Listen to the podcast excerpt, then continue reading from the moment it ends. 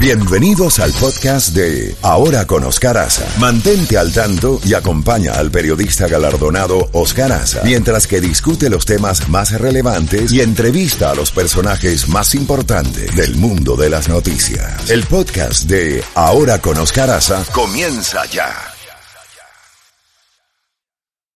En la Z mañana. Z92.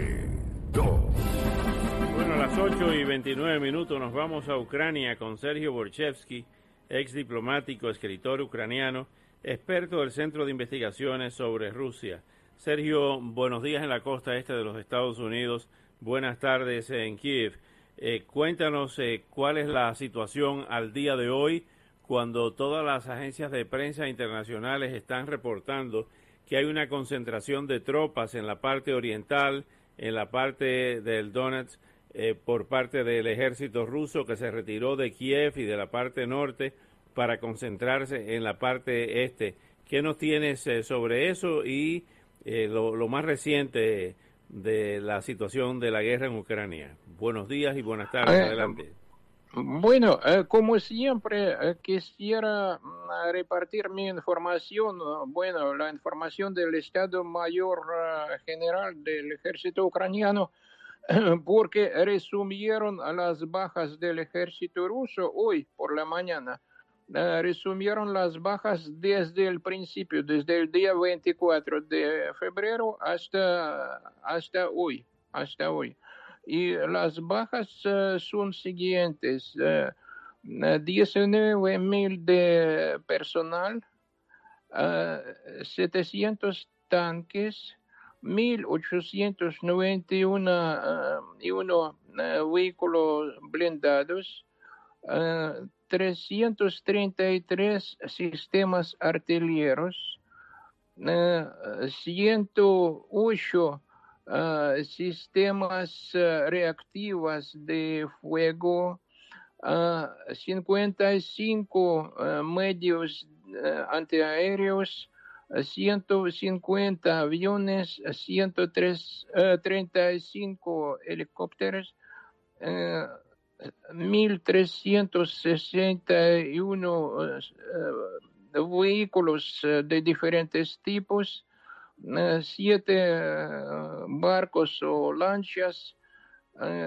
también la técnica especial 25 y sistemas de, de fuego masivo, digamos, sí, de reactivo masivo 4. Quisiera decir que en Kiev la situación esta noche, este día es, bueno, más o menos normal. No hubo no hubo ataques con misiles porque Kiev ya está a distancia muy leja para, para atacar con artillería, por ejemplo. sino con, misiles y con aviones, con bombas. pero esta noche pasó de una manera más tranquila y se abren, eh, se abren eh, más eh, tiendas, peluquerías, etcétera, de esta estructura y también funciona mejor el metro, el subterráneo de, de, Kiev. Sin embargo, las autoridades de Ucrania y el comandante del ejército ucraniano en esta región de Kiev dicen que la población que está afuera, que está en el exterior o está en otras eh, partes de Ucrania, eh, no debe regresar de inmediato porque tenemos muchos territorios minados, etc. Y además no se puede excluir em, la segunda ataque a la capital de Ucrania. No, no se excluye esto. y en otras eh, regiones, claro que atacaron mucho a la ciudad de Kharkiv.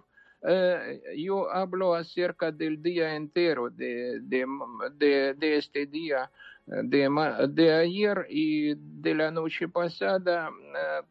48 veces ataques teníamos contra Kharkiv, 48 veces abrieron fuego de artillería de diferentes tipos contra Kharkiv y, por ejemplo, destruyeron un gasoducto en, en afueras, pero en la región, en la región de, de Kharkiv. También hubo, fueron lanzados tres misiles contra, contra Odessa y sus suburbios un misil contra Zaporizhia, atacaron con sistemas GRAD a la región de, de Gerson. y acerca de Kiev también tengo estadística que en este periodo destruyeron 208 edificios en general, en total, en la ciudad, en capital de Ucrania, y entre estos más de 70 escuelas y casas infantiles de diferente tipo.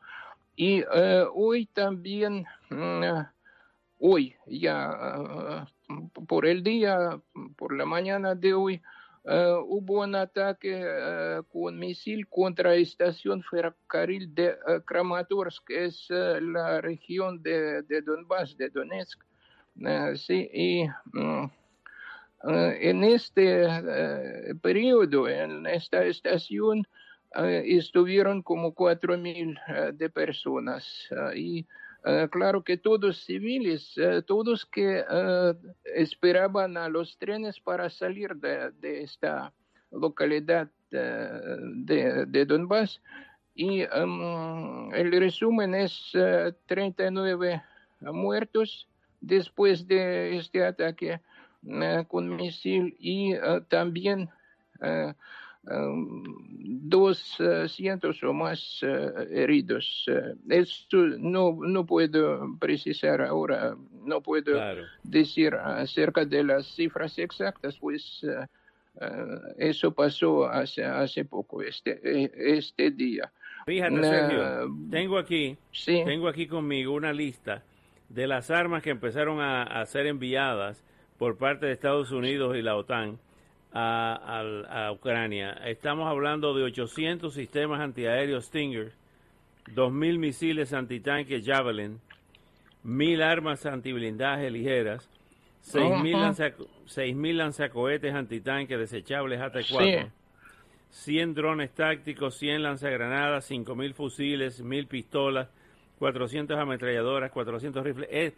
¿Esto crees que es suficiente o el pedido que ha eh, hecho eh, ayer... sabe, sabe, yo, yo quisiera hablar acerca de esta, este tema también, porque por supuesto esta ayuda militar es, bueno, ya es una ayuda, mm, no, bueno, digamos más, más importante que, que, que lo anterior. Pero eh, yo quisiera decir que em, una, mm, eh, una oficina em, social aquí eh, hizo encuesta hace unos días acerca de cómo ven los ucranianos a la OTAN. Y debo decir que el apoyo del, del ingreso de Ucrania a OTAN mm, fue 76% eh, eh, de, de, la población, bueno, de, los ucranianos de diferente eh, edad, de diferentes regiones de Ucrania. Y ahora se bajó a, a, a 68. y es una cosa, mm, bueno, que me preocupa mucho Es decir, los ucranianos, la población no ve el papel de, la OTAN como, como un líder, como, y cree más en las fuerzas de, del ejército de Ucrania, a pesar de, a pesar de esta ayuda, que, que, que claro que debemos agradecer mucho a, los, a la OTAN y a los países que, lo hacen, pues no, todos los países lo hacen. pero la tendencia me preocupa. Y tengo una cosa también que decir, se trata del Mar Negro.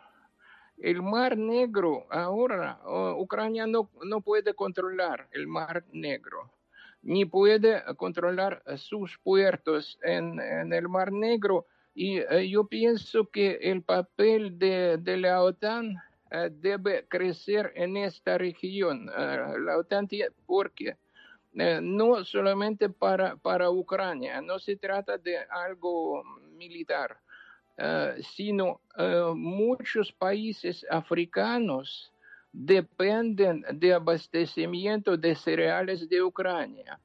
Em, eh, en la situación contraria, si Ucrania no tiene posibilidad de em, eh, mandar estos cereales a estos países em, que, que, no tienen ninguna culpa contra con Rusia, ¿sí? Eh, puede, pueden pasar hambre este, este año. Es, una, es un problema muy, muy, muy, muy serio porque Ucrania siempre abastecía a los países a través de, de programas em, internacionales, abastecía a, a muchos países de, de, África. Es un problema serio y supongo que, que OTAN debe, debe jugar su, Uh, su papel uh, en esta situación uh, de, extraer, porque de todas las maneras, a pesar de que en Ucrania muchos terrenos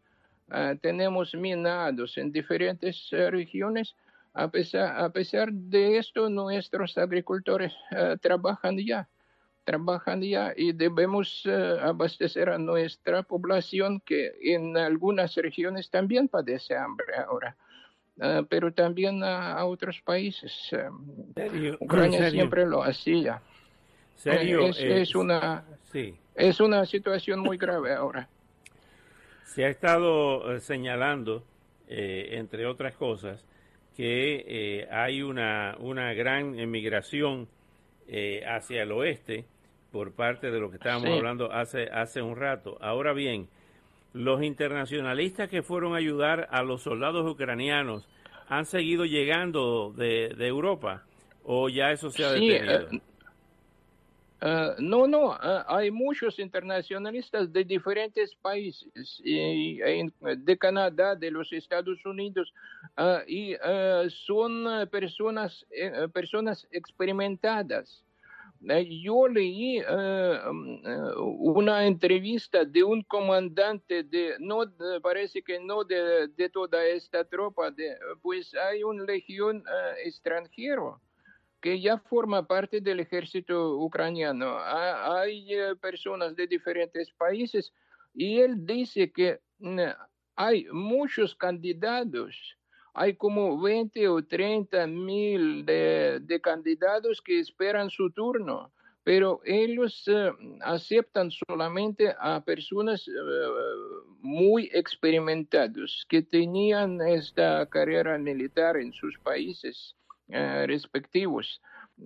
pero, pero hay, muchos que, que desean pelear contra Rusia a, favor de Ucrania ahora de, diferentes países. Hoy leí una entrevista de, de un eh, soldado israelí, por ejemplo, que, que está aquí también. Eh, bueno, de, de, muchos, de muchos países. Ya, ya están, ya, ya participan. Qué bien. Eh, finalmente, el general Miley, ante el Congreso de los Estados Unidos, el jefe de Estado Mayor, dijo que iba a haber una escalada, que existía el peligro de una escalada y de una guerra larga. Eh, y, esto he hecho esta pregunta a varios invitados, Sergio. ¿Tú crees que con la condición económica y financiera de Rusia, las sanciones y los problemas que, está enfrentando, puede sostener una guerra larga si esta guerra se extiende? Eh, bueno, eh, yo pienso que hay que que eh, lo, lo, lo, más importante, que las negociaciones con Rusia no deben suspender uh, las sanciones. Ya. Rusia uh, hoy Por ejemplo, una empresa, esta Ros Aluminio, sí, la empresa de, de aluminio de Rusia, sí ya hizo una declaración contra esta guerra. Hay que, como digo, como siempre, hay que aplastar a Rusia, pues si no, eh, puede em, cobrar fuerza y aparecer dentro de unos años. Eh, una paz eh, temporal eh, no, eh, no, es, eh, no corresponde a los intereses ni de los Estados Unidos, ni de Ucrania, ni del mundo entero. Bueno, Rusia, Rusia debe pasar lo mismo que Alemania hitleriana después de la Segunda Guerra Mundial. Es la única solución. Bueno, Sergio, te agradezco mucho, como siempre, toda esta valiosísima información. Eh, hasta pronto. Seguimos la semana que viene para escuchar la verdad de lo que está ocurriendo en Ucrania. Un gran abrazo. Ah, bueno, bueno, bueno, bueno. Hasta luego. Aquí continuamos eh, 8 y 45 minutos con la colección privada en este viernes de Bellonera. José Tejedor.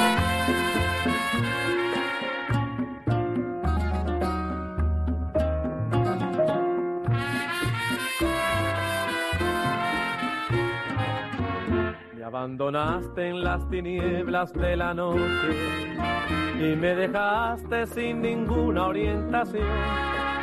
Y con tus besos sepultaste aquí en mis labios el dulce amargo de la desesperación. Noche tras noche esperando y esperando, ya estoy cansado, muy cansado de esperar que le devuelva tú la luz a mis tinieblas y que mis ojos ya descansen de llorar. Te espero, te espero, porque en las tinieblas vivir no puedo. Te espero, mi amor, te espero, porque si no vienes, mi amor,